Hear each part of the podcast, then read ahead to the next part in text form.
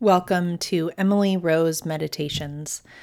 I'm your host, Emily, and today we'll be engaging Julian of Norwich to help us see God well. This is the 72nd chapter of Julian of Norwich's long text entitled Revelations of Divine Love.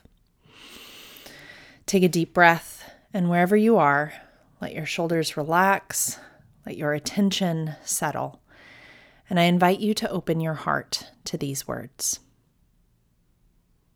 But now I must tell how I saw mortal sin in those who shall not die for sin, but shall live everlastingly in the joy of God.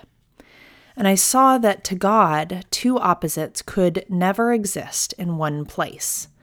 The two most extreme opposites are the highest bliss and the deepest suffering the highest bliss is to possess God in the brightness of everlasting life, to see Him truly, feel Him sweetly, possess Him completely in the fullness of joy. And so our Lord's blessed face was shown with an expression of pity.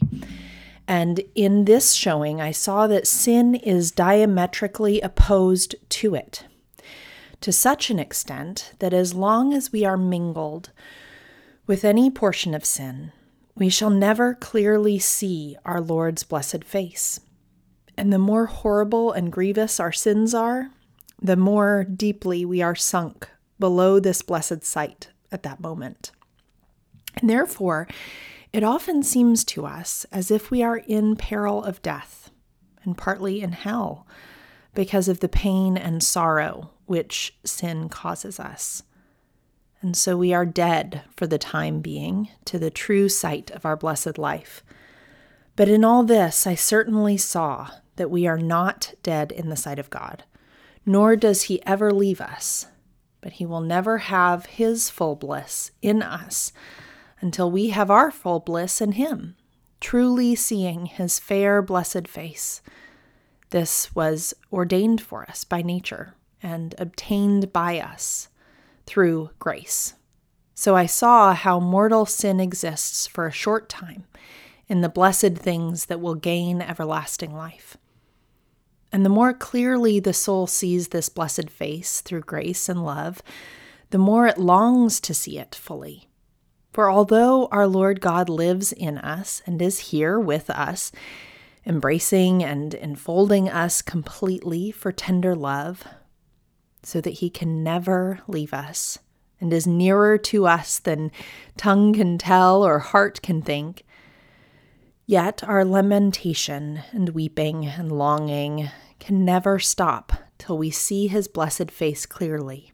For in that precious, blissful sight, no good can fail, and no ill can dwell. And in this I saw cause for mirth and cause for lamentation cause for mirth because the Lord our Maker is so near us and within us, and we in him, through the sure protection of his great goodness.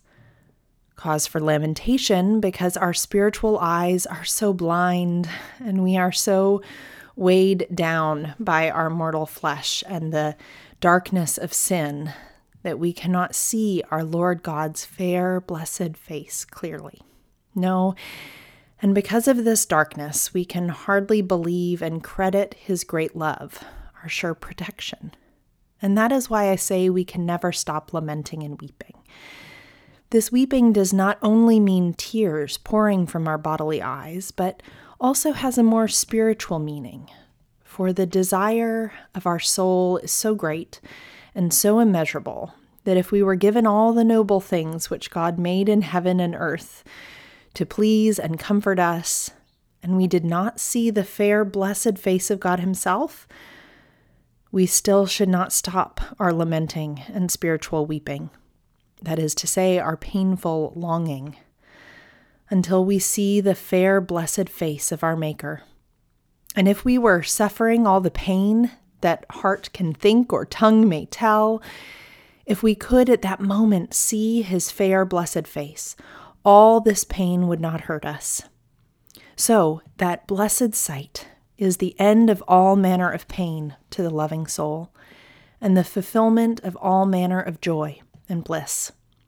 And God showed this in the great and marvelous words where He said, It is I who am highest, it is I who am lowest, it is I who am all.